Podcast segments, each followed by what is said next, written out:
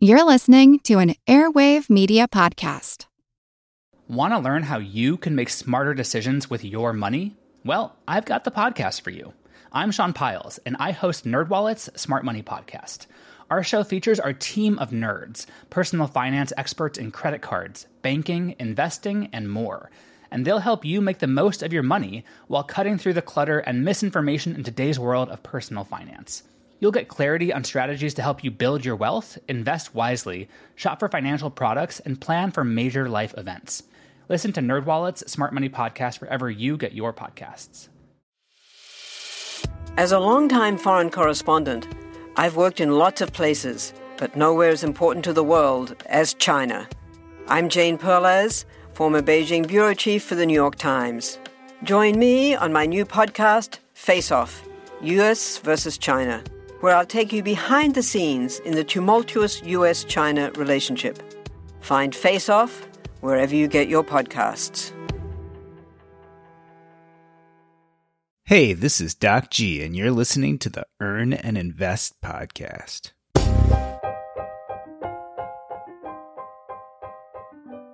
How many of us complain that no one understands our interest in personal finance? When we bring up early retirement, our friends and family stare incredulously. That's impossible. They might think it even if they don't say it. But what if you had a partner in crime to travel this road with you? A brother, a twin, Stephen Boyer is the founder and creator of Camp FI, a series of immersive financial independence meetups across the United States. And David Boyer, his brother, is the force behind Fiology.com, as well as the Fiology Workbook, which features a 52 lesson course that introduces you to the concepts behind financial independence. Stephen and David, welcome to Earn and Invest. It's great to have you back. Stephen, I have to start with you. I've been dying to ask this question. Which one of you is older? I know you guys are twins, but who came out first? Well, we're we can only go by what our parents tell us. I am apparently the older one by 12 minutes. 12 whole minutes, David. And and is is that fit personality wise? Is he like always bossing you around and telling you what to do? Always. no, it's probably the other way around, unfortunately. I'm sure he doesn't appreciate it all the time. Yeah, I would agree. Not that he's bossy, but that over over our time, over our life, that he uh it seems like he would be the older one. That's why I say we have to just trust our parents because it seems like real life, he seems like he'd be the older one. Yeah, he always kind of took control of situations and was more the leader when it came to you too. Yeah, he seemed. Yeah, I would say so. So, David, was it you who originally became interested in personal finance and financial independence, or was it Stephen? I think those are two different questions. The first question being was I the first person to get involved in personal finance. I don't. I think we both came. We both were always naturally inclined to do that, and we were. We both read books. Uh, we shared books when we were early on in our adulthood, or even probably late teens. But when it comes to personal or the financial independence, Stephen was definitely the first one who he's the one that introduced me to the financial independence community and he invited me to a Camp Mustache in 2016 in May, in which my daughter and I and a friend of ours, that was our first foray foray into what it meant to be part of the financial independence community. When we first got there, I didn't know who anyone was, but by the end of that weekend, uh, we had become a pretty good friends or associates with many of some go-to names in the financial independence community and having their support throughout the years, I think has helped both of our endeavors. But Stephen is with the first one. He's probably the, the most passionate uh, person to want to drive and help bring financial independence to many other people. Stephen, tell us a little bit about that. So you kind of both were interested in personal finance. How did that segue into financial independence? Where did you first hear about it from? Uh, financial independence. I don't remember exactly how I heard it first, but I do remember coming across the early early retirement extreme book, and also the Mr. Money Mustache blog around the same time. I don't remember which one was first, and I do believe once I found the Mr. Money Mustache blog, I forwarded it a link or two to David and said, "Hey, check this out." So I don't I don't remember. You know, some people have stories where they were looking for how do I get out of my job or how do I retire early or you know getting out of the rat race. But I never, I don't remember doing anything like that. And I honestly don't remember how I, I mean, it was just a stumble. I don't remember how I came across, you know, the financial independence community initially. David, did you feel like he was a little bit crazy? I mean, you guys, I think both started in the military, right? And didn't sound like either of you were per se burned out in your careers when he sent this email to you saying, Hey, check this thing out, this financial independence. What were your first thoughts? My first thought was finally an X's and O's solution to all of the hints that you got along the way. But finally, once you read the shockingly simple math by Mr. Money Mustache, it, that just kind of put everything into a black and white formula equation it was the aha moment that all of the data that you read through books it gave a particular objective and a very clear linear path to get there mathematically and i think that clarity is what the financial independence community brings to the personal financial community across the board and i think that's why the, i personally i believe that financial independence is an ultimate truth versus all of the other personal finance media that we we see out there because it's very, very clear.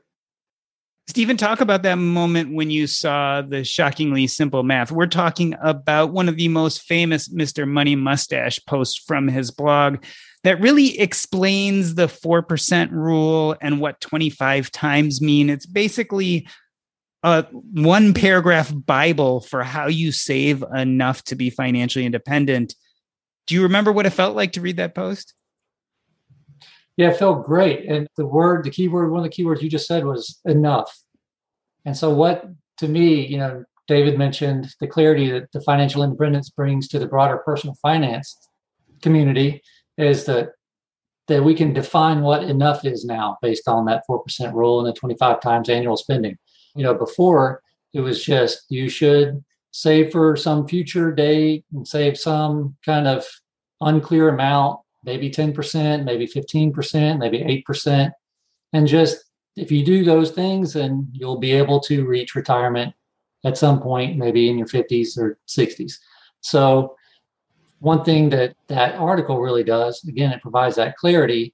It, it, it defines what enough is. And so you know that there is a money finish line. So once you can sort of put your constraints or put in a box sort of your financial life or financial being, then it, it makes it more um, not attainable, but makes it where you can handle it a little bit more and, and, and you have some peace about it. And then once you have that taken care of, and that just frees up bandwidth to, you know, go towards the more uh, important things in life. David, often when we talk about personal finance and especially about financial independence, we talk about this idea of spousal buy in, right? Getting your spouse on board with this new superpower you've developed. But it's not just your spouse, it's really your friends and your family. Often, someone like one of us delves into the internet. We find out about, hey, there's this thing called financial independence. Maybe we can retire early and everyone looks at us like we're crazy. Was it easier, David, for you guys to do this together? It was like you had someone already to share immediately this idea, someone who kind of got it the way you did. Absolutely. And it, for us specifically, it wasn't, we've always had that. If one of us had a good idea or we thought was a good idea, we would always reach out to the other person, either throw darts at it, uh, figure out you know what's going on with it. Most of the time it came out to be a much better product once we got done with it whatever that idea or thought was and, and we learned from each other. But to have a comrade in arms so to speak on the way to personal finance and especially in the context of our own lives because we are familiar with each other's lives i think that value that that brings is immeasurable. When other things in your life are challenging you along that path to reach that objective it's really great to be able to just text or call or just know that that person's right there in your corner. Stephen, that's an interesting idea, right? To have kind of that support. Do you think that helped you figure out your finances faster? Just the fact that you and David could bounce these ideas off each other and and kind of build together. I think so. I think so. Yeah, and um, that's one of the reasons why you know, I've been lucky enough to benefit from having someone that is like-minded my whole life. You know, not a lot of people get that benefit. And so, you know, since high school, we, so David and I both sort of went our separate ways, you know, college and military and all that. And I don't think that we've lived in the same state, you know, for 20 years now. So, so in a way, you know, we are just a phone call or a text away, but the, but the camaraderie, like you said, a comrade or, or having that, like you say, the support group or, or that support system, that's really important. And I always had it, but I know that a lot of people don't have it. So that's one of the reasons why like I really work towards trying to build the community and making the community accessible to as many people as possible in real life. We experienced that firsthand whenever we went to that first Camp Mustache up in Seattle back in 2016. And it was just such a good experience. So I wanted to continue continue that for for people all over the country, not just people who might be, you know, local to the Pacific Northwest. David, it's interesting when Stephen says camaraderie, you know, I'm reminded of the role I feel like you guys play in the financial independence community. Both of you have very distinct roles, Stephen with Camp FI and you with FIology.com. But it rings true that it seems like you're trying to bring some of this similar relationship you have with each other as brothers and build that relationship out in the world in the community Talk to me a little bit about why you started Fiology, David. Fiology began because I don't know how many conversations, and Stephen has probably experienced this as well, as many others who stumble upon financial independence and wonder where to send people. I found myself saying, go to this person for real estate, go to that person for index investing, go to this person for lifestyle stuff. But I didn't see anything that provided a step-by-step framework that covered all the things that Steve and I had learned in since we've been part of the financial independence community.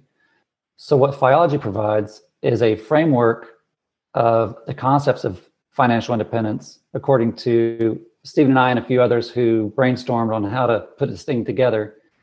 And we wanted to use the content and the creations of those who are already out there, the same people that we've gained insight from, and we wanted to format it in such a way that if someone came to us wanting to learn more about financial independence, we can have one resource. We just say, hey, go to Fiology, check it out. And then if they're newbies, they could just start from the very first lesson and go all the way through. And it's over the course of a year, bite sized chunks, uh, but each concept goes into depth just as much as anybody wants to go in. And not every concept will be bring the same value to someone in the context of their own lives, but it does provide a metered approach to what could seem overwhelmingly from the outside looking in with someone with little or no background in personal finance or financial independence. What David is talking about is some of the tactical steps specifically of how you go about building your financial independence plan, so to speak. Stephen, you started the Camp FIs, which I think are very similar, or at least modeled after Camp Mustache. It sounds like mindset was really important to you as well as community when you were putting this event together. Like I said earlier, whenever we went to Camp Mustache back in 2016, after we left, there was no like feeling I think that I'd had before that that was similar it was just something very empowering, something very like energizing and motivating to be around 50 people who really had no, they weren't trying to get anything from you. They were just wanting to sit, get to know you, share ideas, tell you about their life. And I mean, it was just such a laid back, just enjoyable weekend uh, with a lot of really smart people too, and who are just doing so many different things there's no cookie cutter FI life. And when you go to these events and you just talk to five different people, you're going to get five completely different life situations. So the fact that this financial ind- this message of financial independence can reach anyone, no matter what what type of lifestyle you have, that's you know a powerful thing. And so here I am, a Georgia boy down here on the southeastern side of the country, flew all the way up to the Pacific Northwest for this event that at the time it was only one per year So I had I, I left. I thought, you know, there is absolutely has to be more demand for this type of an experience than just 50 people per year. So, you know, we did one in the southeast with the permission of the then organizers of the Camp Mustache. They they they supported me in doing Camp Mustache Southeast in January of 2017. And then after that, I was like, man, this was great. Now we have the Northwest covered, we have the Southeast covered. Let's see how many other regions we can cover. As you might guess, that's quite an undertaking. And at the time, the other organizers um, of Camp Mustache just, you know, they they didn't feel like they could take that on at that time. So I just changed the name and then kind of took it on myself. David, one thing I've noticed is that both with Fiology and with Camp FI, I feel like you guys play a major role in the financial independence community. And yet I don't ever hear you talk about your own finances very much. David, are you financially independent? And why don't you really talk about that? You know, some of the bigger influences influencers in this field are very upfront about being financial independent and the wonderful life they're living because of it. And and I don't hear you talking either of you really talking much about that. So if someone were to ask me, I would gladly share uh, because I think we can learn from everybody's particular situations. Yes, I'm financially independent. I've recently retired from the military as of April 1st of this year, 2021. So I'll have, I do have a pension and I have rental income from a handful of paid off properties in middle Georgia. So that covers my living expenses as well as I do have what I consider just the sleep well at night fund, my thrift savings plan. I don't plan on accessing that uh, anytime soon. Just that's just to be left in there to grow long term. But as far as people sharing or not sharing their numbers, one thing I that I do think gets a little lost in all of the blogging and all of the podcasting and all of the Facebook feeds is that every single person is unique.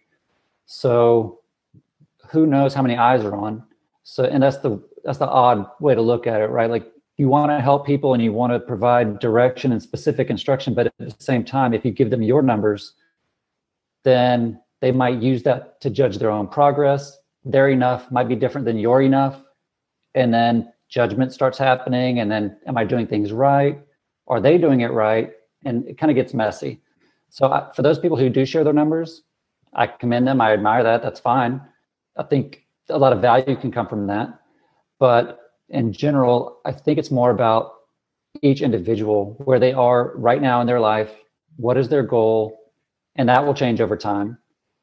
And what can you do to support that? So rather than share all of my particular information, which I'm glad to at a personal level, then I would much rather try to understand someone else's context and try to provide value where I can in, in their context.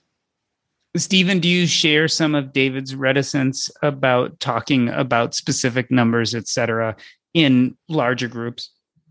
Oh yeah, definitely in larger groups. I mean, as you know, Doc, you've seen me in groups. I'm not the mm-hmm. out front, look at me type. I'm kind of the back of the room, just sit back and observe type. You know, with these camps, I've, I've done 23 camps now. I haven't spoken. I've been a featured speaker at any of them.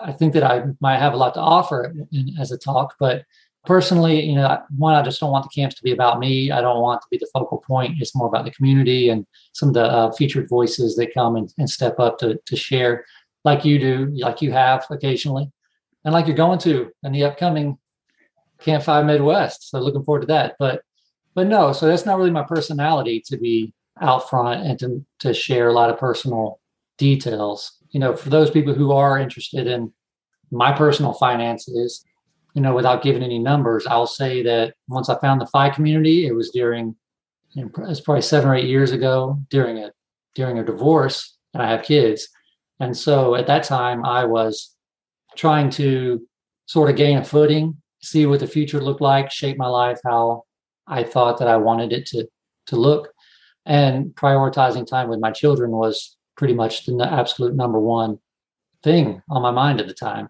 And so once I found the FI community and made some like we down I down when after the divorce I downsized. My cost of living went down. I had decent I'm an accountant by background and I worked with a defense contractor, made decent money. So so the money, you know, accumulated rather quickly. And over a couple years, I realized I could make a change. I have some flexibility. And some people call it FU money, but to me, it wasn't like that. I enjoyed my job. It was more about just creating some time to spend with the kids. So at the time, I think they were seven and four. Right now, they're 15 and 12. And so at the time, I just made a decision. You know, I can work. My plan was quit my job. I could spend summers and fall with the kids, summers with the kids, and, and fall, and then work at a CPA firm with a friend of mine during tax season. And then that would be a nice schedule while my kids are growing up. And that would have been been fine. And even if I spent down to zero at the point my youngest turned 18 and went to college, then that'd be fine. I could just go and find a friend's couch and get a job and, and save up a bunch of money again. So to me, that's kind of the way I looked at it. You know, it's I'm not 100% FI or anything like that, but but uh, right now that's not my main priority. And so since then, luckily, I really haven't spent down much of my savings because some passion projects have made a few dollars, and I still maximize time with the kids, and I'm 100% uh, accessible and available to them. And I think I'm a much better parent because of that. So to me, that's a priority. Once they get grown or just don't want to hang out with me that much anymore, I'll look into making some more money if, if I need to. And I think once you discover financial independence and you get the finances and that mindset and the mentality of you have an objective and you have the power to actually do things in your life to achieve that objective that empowerment or mindset you can u- then use that in other aspects of your life whether it's shaping a lifestyle or whether it's weight reduction or just the belief that if you take action smart intentional action consistently over time you can really shape a life and design a life that you think can make you happy. And if you get to that point and it doesn't, then you're still in, feel empowered that you can just do it again and, and try to improve your lot in life. And I try to look forward to every day.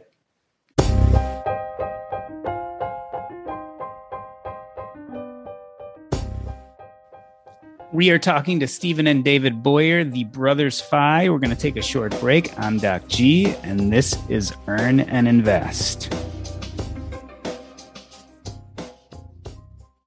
You know what? I love our meals from Factor. My son started getting them about a year ago when he needed a quick alternative to meals on the go.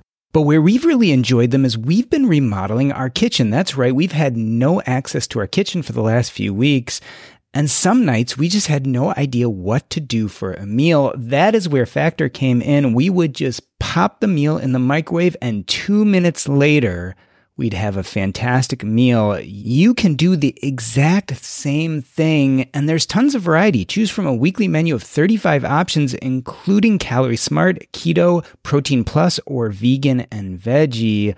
Also, discover more than 60 add ons every week. These are chef prepared meals, and let me tell you, they are delicious. No fuss, no mess. You just put it in the microwave, and two minutes later, you have a meal. This is tailored to your schedule. You can customize your weekly meals with the flexibility to get as much or as little as you need. Head to factormeals.com slash earn50 and use your code earn50 to get 50% off your first box plus 20% off your next box. That's code earn50 at factormeals.com slash earn50 to get 50% off your first box plus 20% off your next box while your subscription is active. Do you ever find investing daunting? I certainly did when I first began, and that's why I'm excited to introduce you to public.com. There you can invest in companies you believe in, share your insights on why you like a stock, and build your portfolio with confidence. The app is incredibly easy to use. It took only a few minutes to download it, and once I did, I was buying and selling. They even offer fractional shares, so it's possible with as little as $1 you could get started today. On public.com, you can choose from thousands of stocks and ETFs to grow your portfolio. Use code EAI when you download the app to let public.com know you're coming from the Earn and Invest podcast. And you'll get up to $50 in free stock to get started in growing your portfolio. Free stock, I can't think of a better way to begin. Valid for U.S. residents 18 and older, subject to account approval. See public.com slash disclosures. This is not investment advice.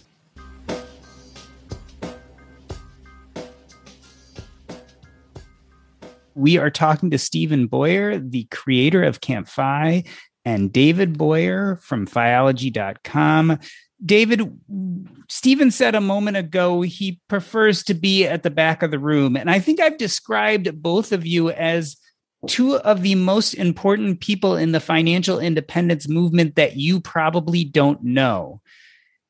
Is being at the back of the room something you guys do on purpose? I've seen that you don't normally throw yourself out there to get the attention when we're in kind of public forums. I don't think we frame it in that way. I think we each have objectives that we want to achieve inside the FI community. And if that means that one or both of us step out of our comfort level and do something like give us go on a podcast tour or write more blog posts or be a featured speaker at one of the main events across the country, I think we would be willing to do that. But we do know ourselves and we know what we think our particular roles in for our objectives of it. And then i think we put our energy there to where we feel that we can best get there uh, efficiently and within within some level of comfort as well. So uh, there's a lot of great personalities out there speaking. You're one of them. There are so many. Yes i think we probably have some valuable things to share but we do. And if people want to hear them after they listen to this podcast they'll know where to find us Stephen David was talking about some of those personalities that are a little bit more upfront and center. I'm thinking of Tanja Hester of Our Next Life. She recently put a blog out that said the fire movement, financial independence, retire early, the fire movement is dead. Talk to me about how you think fire has evolved over the last few years. Is it changing? Is it growing? Is it dead? No, it's not dead, but I, I don't want to discount you know her article title you know i'd be interested to read it and see if that's really what she's saying in the article or not but i would say no it's not dead. I mean you're always going to have people who are well i guess as long as you have people who are unhappy who are not doing as well financially who don't have the knowledge or the support system to uh, make progress uh, in their financial lives then the fire movement and fire um, is going to be alive and well you know fire fire movement was dead. We wouldn't have people con- continuously attending camp FIs or camp mustaches or fincon or any of the other retreats or or events. So no it's not dead as far as like the absolute number of people who are part of the fire movement if that's growing or shrinking i have no idea. But then again something else to think about is you know the the fire movement if you want to call it that, is is something that touches one aspect of someone's life. And then if they jump in and then they meet some people, maybe it touches like more of a social aspect of their life. But you know, life is comprised of a lot of different things. And so people will go in and out of the movement or I guess if you you know, to me it just seems like to think of it as like this this thing that stays the same with the same people throughout time to me that's not really like a great way to look at the fire movement. I look at it like it's just sort of a transition period where you don't know about it and then you do. And then if you choose to do something with it then the great. If not then that's okay. But then you just go on with your life. So to me as long as you're putting good information out there tanja hester she's probably getting plenty of traffic to her sites and to her blog and and you know, I think she's just finished a book that might be coming out soon. Her second book, as far as I, I think. Um, it's her third, actually. Yeah. Her third. Okay. So, so I mean, hopefully it's not dead because you know I'd like to see her sell some books and, and everything. So, you know, it could just be clickbaity. I'm not sure, but I'd be interested to read that article and see what she's talking about. David, what about the pandemic? I mean, has it changed the fire community? Has it changed the way we do things? No, I think throughout the pandemic, people either refocused because they had the time and a little bit more time. Maybe they didn't, they had the two hour commute every day they didn't have to take, or they just worked from home and they were around their family more. Things changed. People's perspective of things changed. So I think people learned a lot. But as far as the financial independence movement and how the pandemic affected it or those who are trying to go through fire. I think those who who are on their path to financial independence probably recognize some of the same habits that they maybe honed a little bit more during a pandemic if they had a job loss or a reduction in income or an additional challenge in their life that maybe is not financially related but had to learn how to creatively overcome it. Many of those same tenets and habits are what you hone over a longer period of time on a financial independence journey. For those people who are now maybe went through tough times and i believe a report just came out now that unemployment's again uh, or the amount of people who are filing for unemployment is at the lowest post-pandemic, and that's great. But as people regain employment, hopefully their salaries are increasing, and then maybe there's some of those habits that they learned over the last year and a half will reach forward, and then maybe that person, because of the habits developed, be able to feel more confidently in investing that difference or that growth, or they'll be more more focused on the value-based spending. Stephen, I'd ask you the same question. Do you think the pandemic changed the fundamentals at all of what we do in financial independence or what young people will be doing today? I don't think so, not at all. Because, you know, as David stated earlier, it's sort of just a formula. You know, financial independence is a linear formula that people can apply and use as peace of mind and, and some guardrails and give some foundation or some structure to, you know, how they deal with their money the pandemic doesn't change the fact that we need money, that we use money, that we spend money, that we make money. You know, there there are other areas that the pandemic affected, I'm sure, you know, micro and macro impacts that we're going to see over the next few years. Some things have accelerated. I believe, you know, for example, working from home and using technology. We're doing this podcast on Zoom, you know, uh, a lot more business meetings are happening on Zoom now. So, so we're going to see the, some of we're going to see some acceleration of some changes that were going to happen anyway. It's just instead of taking 10 years, it might take two now. So, you know, we're going to have a, as a workforce, I think that we have a little bit more leverage to demand certain things from our employers. I don't know that money necessarily is one of those things, but so, that, so that's what I'm saying. You know, the financial side of it, I don't think it's changed much at all, other than we, some of us might have found out we like to cook. You know? so we might save some money on that instead of going out to eat as much. But no, the, the pandemic affected a lot of other things. But as far as financial independence, I, I don't think that it really is going to have a long term impact. Just wondering, you mentioned that some of those levers might have changed with employers, but money was not one of them. What levers do you think are changing? I think one of the levers is going to be the work life balance. You know, before, and it's something that we've talked about different times throughout the in meetings with in person at camps or or I think know I'm sure there's a lot of blog posts and things within the FI community about quality of life issues. It's not all about the money. There's a lot of other things that are really important. Well, now the fact that technology, the use of technology has accelerated some of these changes or will in the future, in the near future, I think it's allowing us a little bit more leverage to request things like work from home, to request, I don't know what else there would be, but work from home, so that you know you can have more of a work life balance. Unfortunately, for podcasters, you know, less of the commute means less downloads and less less listens. Very true. You know, I'd be interested to hear how that's sort of rebounded since since we've opened back up a little bit. But but you know, I don't think that's a bad thing. Like overall, it's a good thing as long as people are happier. I mean, I know that there's a big minimum wage, the big minimum wage push now, which wasn't part of a discussion a year ago. Now all of a sudden it's like, let's get this federal minimum wage going to fifteen dollars. You know, and you know maybe it could be another aspect of. You know, I did say a minute ago that it wasn't necessarily money wise or finances wise, but one thing we did notice during the pandemic were which jobs really were essential. And it turns out a lot of the quote or a lot of the essential jobs, not quote, but a lot of the essential jobs are lower paying jobs. So maybe with the realization that these jobs are essential, then those people working those jobs will be paid a little better here in the near future. David, one thing about the pandemic that seemed to at least teach me was that the future is unknown.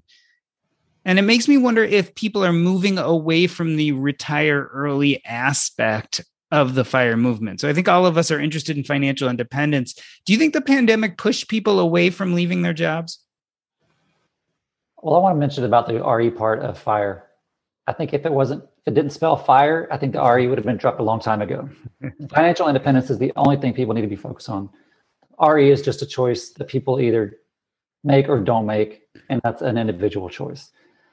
So financial independence is a math problem, and it provides people options along their life, the farther along they go and reach those milestones toward their enough number. The closer you go, the more ability you have to allow other things other than money to influence decision making. And for those people who maybe found out that they didn't like their job very much, even though it was high paying, they found out they liked being at home and that it's okay for them to delay their official retirement date a year, five, ten years, or even take it off the table altogether because they want to focus on doing something that they love and feel fulfilled. There's absolutely nothing wrong with that. It's their life. People need to do it, make them happy.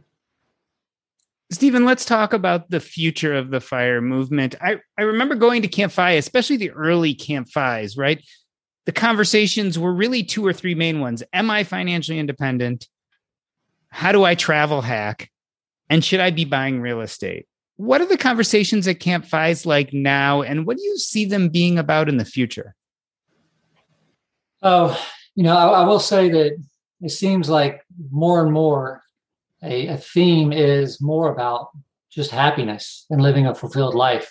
It's not about let's speed to a number. It's not not even about like where are we, uh, you know, in on our fire journey. Where are we in getting to this number?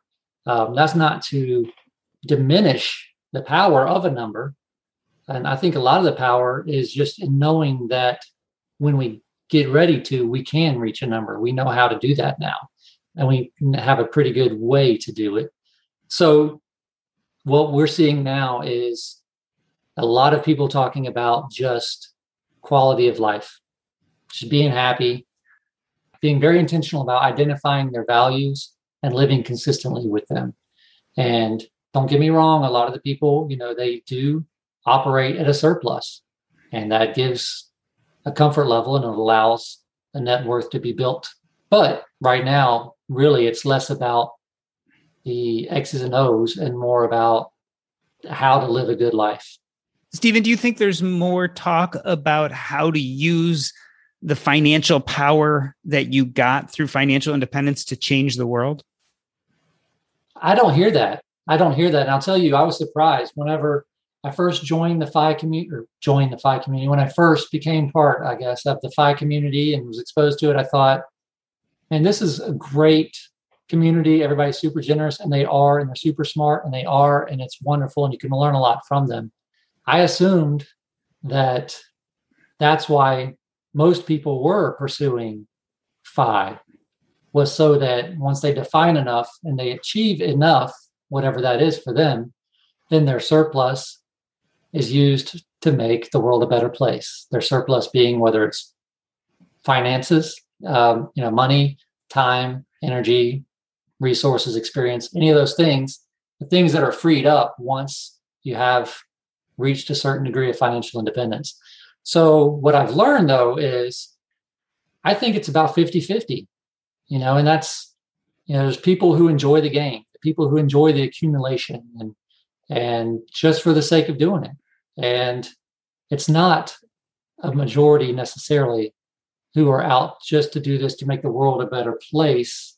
It's not as altruistic as I thought it initially was. But I would think it's probably about 50 50, maybe 60 40, altruistic to not. And, you know, again, people change. Maybe somebody is at a certain stage in their life where they feel like they need to do it for this reason. And then at some point it might open up and then they change. But still, it's the FI framework that allows someone to explore all of that for themselves. One thing I have seen, I've gone to a handful of Camp FIs myself, and regarding the age, I'd say some of the younger people really do enjoy jumping into spreadsheets and really talked about the travel hacking. They love it. I just canceled a bunch of credit cards because I was just like, that's just, I don't like that much stuff floating out there. I get it. I understand all the points. I got all the points. I used them. But I think I'm going to take a pause from travel hacking just because I don't want to keep dealing with it. But there are a lot of people that really enjoy it, and that's great. And it, as Stephen said, they game it, and that's how they get enjoyment out of it. They see progress. They see a chart that goes from bottom left up to the right that makes them feel good. That means progress. But as I see people get older and have conversations with the, I'd say probably our age, we're 43 right now, but I would say about in the 40s and, and up, that's when some of those conversations do start to shift into what are you doing with your extra time? Many of those people haven't yet achieved their FI number or have accumulated enough, but they're already leaning forward because maybe they've seen things in the world or experienced certain things that have mattered to them or that have challenged them and they want to impact change long term. So they do think about those things. And so I, I imagine there's same people who are who are really X's and O's in it right now for the how, how much what percentage of my net worth increased this month. I think those same convers those same people were going to be uh, shifting in in their vision as time goes by, as which is natural. We all grow.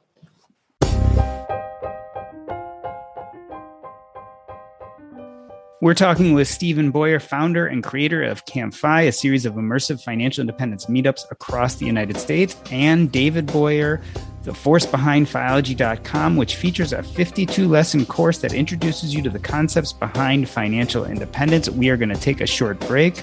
I'm Doc G, and this is Earn and Invest.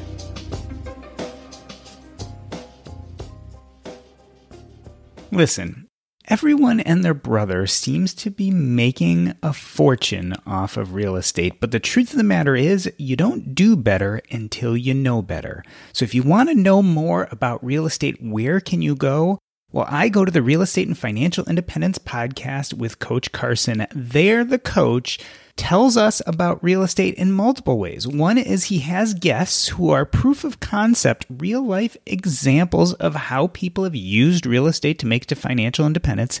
And then he has solo episodes where he tells us all the tips and tricks of the industry. Check him out. It's the Real Estate and Financial Independence podcast with Coach Carson. Take a listen. You won't regret it.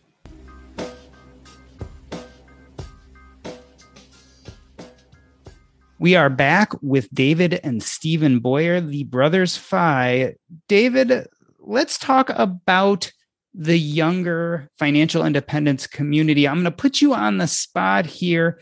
Tell me some of the younger creators that you've been watching lately. Who's out there? Who is changing the fire community? We have met a number of people. And prior to Camp FIs, Stephen we go through a list and, and Stephen gets some information. Maybe know he gets ages. I'm not sure, but but he gets also stories. I think he does some homework on the attendees, and then he'll see like a 19 year old or an 18 year old or a 24 year old that decides to show up at a camp and then they show up and they're so mentally sharp. They seem so much mature for their age than I ever was at that age. And you just sit back and you look like, oh my goodness, this this person is going to really, if they choose to, they're going to make a lot of a lot of positive change in the world. And that's very exciting to see. I'd say our first taste of that was was Stephen three years ago, I think, or four years ago at Camp FI in Florida with Cody Berman, and he's gone on to have his. I'm sure you. I'm sure he's been on your podcast. I'm sure you probably have been on his podcast, but he seems to have at a very early age. He was 19 or 20, I think, at the time. Had already started his own business and he's gone on to do so many great things. And he's personally helped me out with some of the Fiology stuff too which i greatly appreciate. But lee richardson is another individual that's out there. Stephen please jump in because i know you've had many more conversations uh, with these young people than i have uh, because you've attended many more Camp FIs than me. Yeah something that excites me is the future because a lot of us older folks like to say you know if i had only found this community sooner you know how would my life be different? Being able to provide this experience for people you know it's all inclusive you know it, it's uh it, it, welcomes everyone all ages. And so but, but some there are some standouts that come you know especially with younger people who who attend on their own. Like in virginia we just had a kid who hasn't even graduated high school yet buy a ticket show up without his parents. He just did it all on his own uh, I mean, to me, that's just an amazing thing. So I just think, man, wow, it would have been really great to have that when I was 19 or 18. But then again, was I in a place that I would have been open to it. I, would like to think so, but you know, who knows? What does it say? Whenever the student is ready, the teacher will show up, or something like that. Is that the the phrase? So, in many camps, there are a lot of standouts. You know, we've had um, a kid named Javi, a young guy, early twenties in Texas. A young woman named Connie in Texas. These are people who just have this energy and they're sharp and they they're going to be great ambassadors for the personal finance and financial independence message moving forward. A lot of them don't do blogs, but they do do a lot of posting on like Instagram and Twitter. And that's something that I haven't been really great at. So it's cool to see what the younger people are doing and how they're getting their messages out.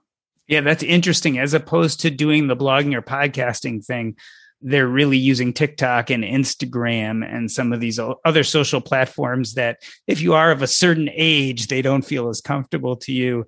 David, we've been talking about the future of the financial independence community being bright. Let's talk about your future. Where do you think you'll be in 10 years? So you've just retired, you've left the military. What's going to happen a decade from now in your life? The reason why I'm not answering because I don't think there's a possible answer to that question. But I will say that I'm excited for whatever it's going to be. The who knows what's going to be in 10 years. But right now we've relocated to San Diego. That's where we're taking up residence. And so I imagine I will be here probably for the next 10 years. Maybe try my try to find my footing in the the local financial independent, independence community here. Jennifer Moz has done a great job, and we'll meet up again soon to chit chat about uh, where I can add value locally or I gain value of course. As far as Fiology, my I think I'm just going to take one one step at a time. It's something that I have not lately uh, been putting so much effort in because of the transition, but it's something I do look forward to getting back into and, and help grow again. And my intention with that is maybe reach out to some of the high schools. I'm sure there are some some red tape to cut through, but see if some high schools and or private schools or maybe some homeschooling networks could find some benefit in using those. So that's one of the things I'd like to do in the next few months to try to figure that that part out and see if we can make some progress that way. Stephen, do you see yourself running Camp FIs a decade from now? I do. I do. You know, I, I, believe a lot in the experience and the change that it can make at an individual level. I don't see all those.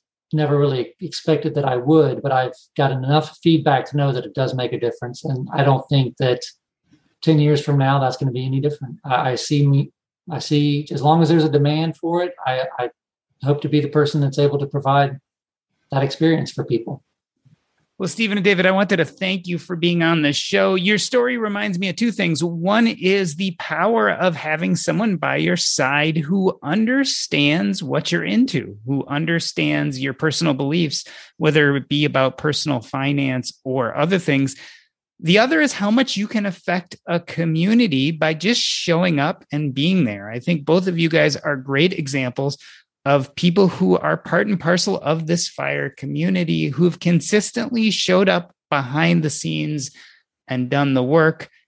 I totally appreciate you. I appreciate what you've put out there in the world.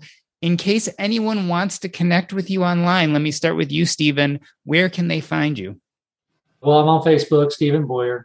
S T E P H E N B A U G H I E R. You can find me. It's easy. That's a very uncommon last name, so you'll have one selection probably. And you, know, you can reach out. Uh, campfi.org is my email. Campfi.org at gmail.com. It's C A M P F I dot O R G at gmail.com. And if you're interested in uh, knowing what's going on with the camps, you can go to campfi.org. And David, if people want to reach out to you or want to know more, how can they? I definitely want to learn more about the people out there as well. So please reach out to me uh, at www.fiology.com. Just contact, and then it'll send an email right to my inbox, and I will respond. This has been the Earn and Invest podcast. On behalf of myself, I'd like to thank the Brothers Fi, David and Stephen Baughier. That's a wrap. Have you been to a Camp FI yet? In this episode, we talked about Camp FI. These are retreats throughout the year at multiple locations where like minded individuals get together to talk about financial independence. We have one coming up September 3rd through 6th in Minnesota. That is the CampFi Midwest. You can learn more by going to campfi.org. That's campfi.org. I remember the first Camp FI I went to. It was actually a Camp FI Midwest in Minnesota two years ago. I had such a blast. At the time, I was still a busy practicing physician and I was trying to build up the courage to leave my practice. I knew I was financially independent, but I wasn't ready yet to leave a job, a job, unfortunately, that wasn't fulfilling my sense of purpose, identity, nor connections.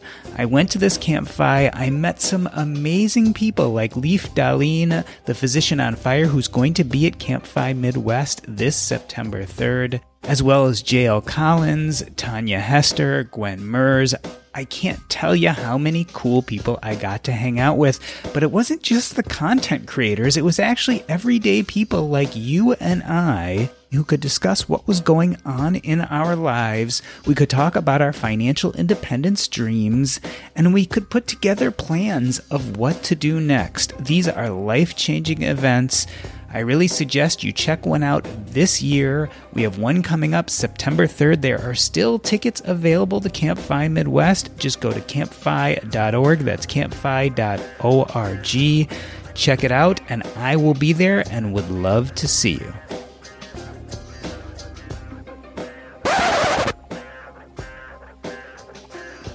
Cool. Thanks. Anything we didn't talk about that you guys want to talk about? How are you doing? It's been a while since you have spoken. I'm good. You know, busy between kids, doing the podcast. Um, I did eventually sign a book deal with Ulysses Press. So, congratulations. I do want to write this book, which is going to be about what taking care of the terminally ill and dying has taught me about money and life. And so I'm in the process of writing. My goal is to have it written by December and it will be coming out in summer of 2022. Well, let me know. Keep me informed and along the way if you want. I enjoy reading uh, other people's manuscripts as they write it. So if you think I can add any value, uh, yeah, I need as much help as I can get. yeah, I'm glad to proofread. If you you know write a chapter, yeah. want to send it my way, look for the obvious whatever the commas, yeah. whatever it is, and and it's yeah. interesting. Thankfully, I'll have so through Ulysses, I'll have a, an editor and a designer and all those kind of things. So things like commas, actually, I don't worry about. It's more getting everything I want to say in a clear and organized way together. One thing I've realized is like so this just probably like most things with me is it will be it's going to end up being very philosophical and much less how to right? So it's going to be much more about kind of the things that trap us and why and and kind of what role money should play in our lives in general right? Um because yeah. i think there's just there are a lot of traps there right? You know one of the traps one of the most obvious traps is seeing money as your ultimate goal right? Um and I have all sorts of stories dealing with people in hospice about how money became the most important thing in their life and how it didn't allow them to reach their goals. Um, but I think there there are lots of other kind of subtexts and sub stories about things we kind of get wrong about money. Like I think one thing the fire community got really wrong is its complete rejection of YOLO as well as oppor- as well as this idea of mm-hmm. opportunity cost. So like I think the fire mm-hmm. community needs not to be so harsh on YOLO. I think sometimes you only live once and spending that way is actually gratifying and, and that you do experience some things that are once in a lifetime things and you should should at times do that. And I think this whole idea of opportunity cost we have all messed up that like if you buy something you really like and enjoy it for 10 years, it's worthless because that same money could be put in the stock market and could be worth millions now. I, I like I think there's all these philosophies there that actually don't don't speak to our deeper needs of who we are mm-hmm. as people. So it's it's going to be fairly, I think, philosophical. I like that idea too because I like reading stuff that is kind of a little bit gr- not gray, but philosophical. So, can you hear me? I think I froze. I can hear you, okay. but I can't. Okay, your good. your audio, your video is not aligned. Okay, so I, I think I might be back now. Yeah, you anyway. are. Okay, I like that idea because I don't go to church very much, but I like to go because they'll say something, and I might not even know necessarily what passage in the Bible is or its ultimate meaning, but I like walking out of there having something to think about and deliberate on and how I can reflect it in my own life. Yeah. So mm. if you write a book that is not necessarily a how-to step by step and its, in its thoughts and its expression, people also take a lot of value from that. I'm one of those people. So I look forward to reading it and sharing it. Yeah, I appreciate that. And so the big, you know, the there'll be a big push to just write it. I'm I I had various I actually wrote a good 60,000 words on what I wanted it to be in the beginning just without editing. Just sat down for like a week or two and just wrote and wrote and wrote and wrote. Um, then I got an agent and worked with an editor on cleaning up my book proposal and cleaning up like an introduction and a first chapter. So now I'm in the process of taking what I already wrote and fixing it, cleaning it up, reorganizing it, and starting to put it into more proper chapters. So I'm about, I think I'm I'm working on chapter four now, and the book is going to be an introduction, ten chapters, and a conclusion. But the introduction conclusion are basically chapters too. So it's 12 chapters, and I'm I'm just finishing up with my fifth, but I think it's a long road. Like you write and then you go back and you edit and then you send it to your editor and they change it around. And so, so it'll be, mm-hmm. it'll be interesting, but I, I have, I worked with an editor to do my book proposal and, and I have a good out, we have a good outline of what I think the book should be. So I know what's, what should come in each chapter and why it's just a matter of getting the, collating the material, putting it in the right place, and then cleaning it up. Because when I went back and looked at my 60,000 words, there's a lot of repetition, a lot of stories that are disjointed, a lot of language that just isn't as pleasing as it could be. But that's why you have editors too. And of course, you'll do a lot of that as you go, but and Yeah. clean it up just because that's what you'll catch. But it's a process. Yeah, It's no, Anybody, anybody who writes anything, as you know, you read, do a lot of writing. Do you still do a lot of writing on your blog? no, not as much. Mostly I spend my time. So I do most of the creative stuff I do is still the podcast. Yeah, because even if I want to write a, if I'm either editing a blog post that someone submitted to Fiology, or mm-hmm. if it's something that I've written, I will spend hours and hours going back through thinking, you know, and that's just that's just a blog post. So you're looking at a sixty thousand word plus Yeah. manuscript. You can only imagine. It's a good thing. It sounds like you've got Apollo's got a good team to support you on the back end, and hopefully that works out for you. Yeah, it'll so when you sign the dotted line with the press, then they provide their own people. So we'll mm-hmm. see. Like I hope I hope I mesh. So I have a good agent who I really like, but we'll see if I mesh mesh with the editor from the press. I hope I do. I hope I really like her and she does a great job because I know I know I can come up with the ideas and the stories, but a really good editor can make your can make your writing sing. And that's that's what the editor I hired did. Um, but I don't. It's way too expensive to hire her to help me write the whole book. Yeah, I was actually honored. I I got some emails from J.L. Collins. He's writing a new book, and Yeah, he he started is. chapters. He may Yeah. maybe send them to you too. I don't know, but Yeah. he started sending me some chapters to proofread and give my opinion. Yeah. I was like, I'm honored. Yeah, absolutely. Yeah, he's. I just JL and I talk all the time, so I know he's. Yeah. He's. In fact, he sent me something I, I need to read. I just haven't had had a chance.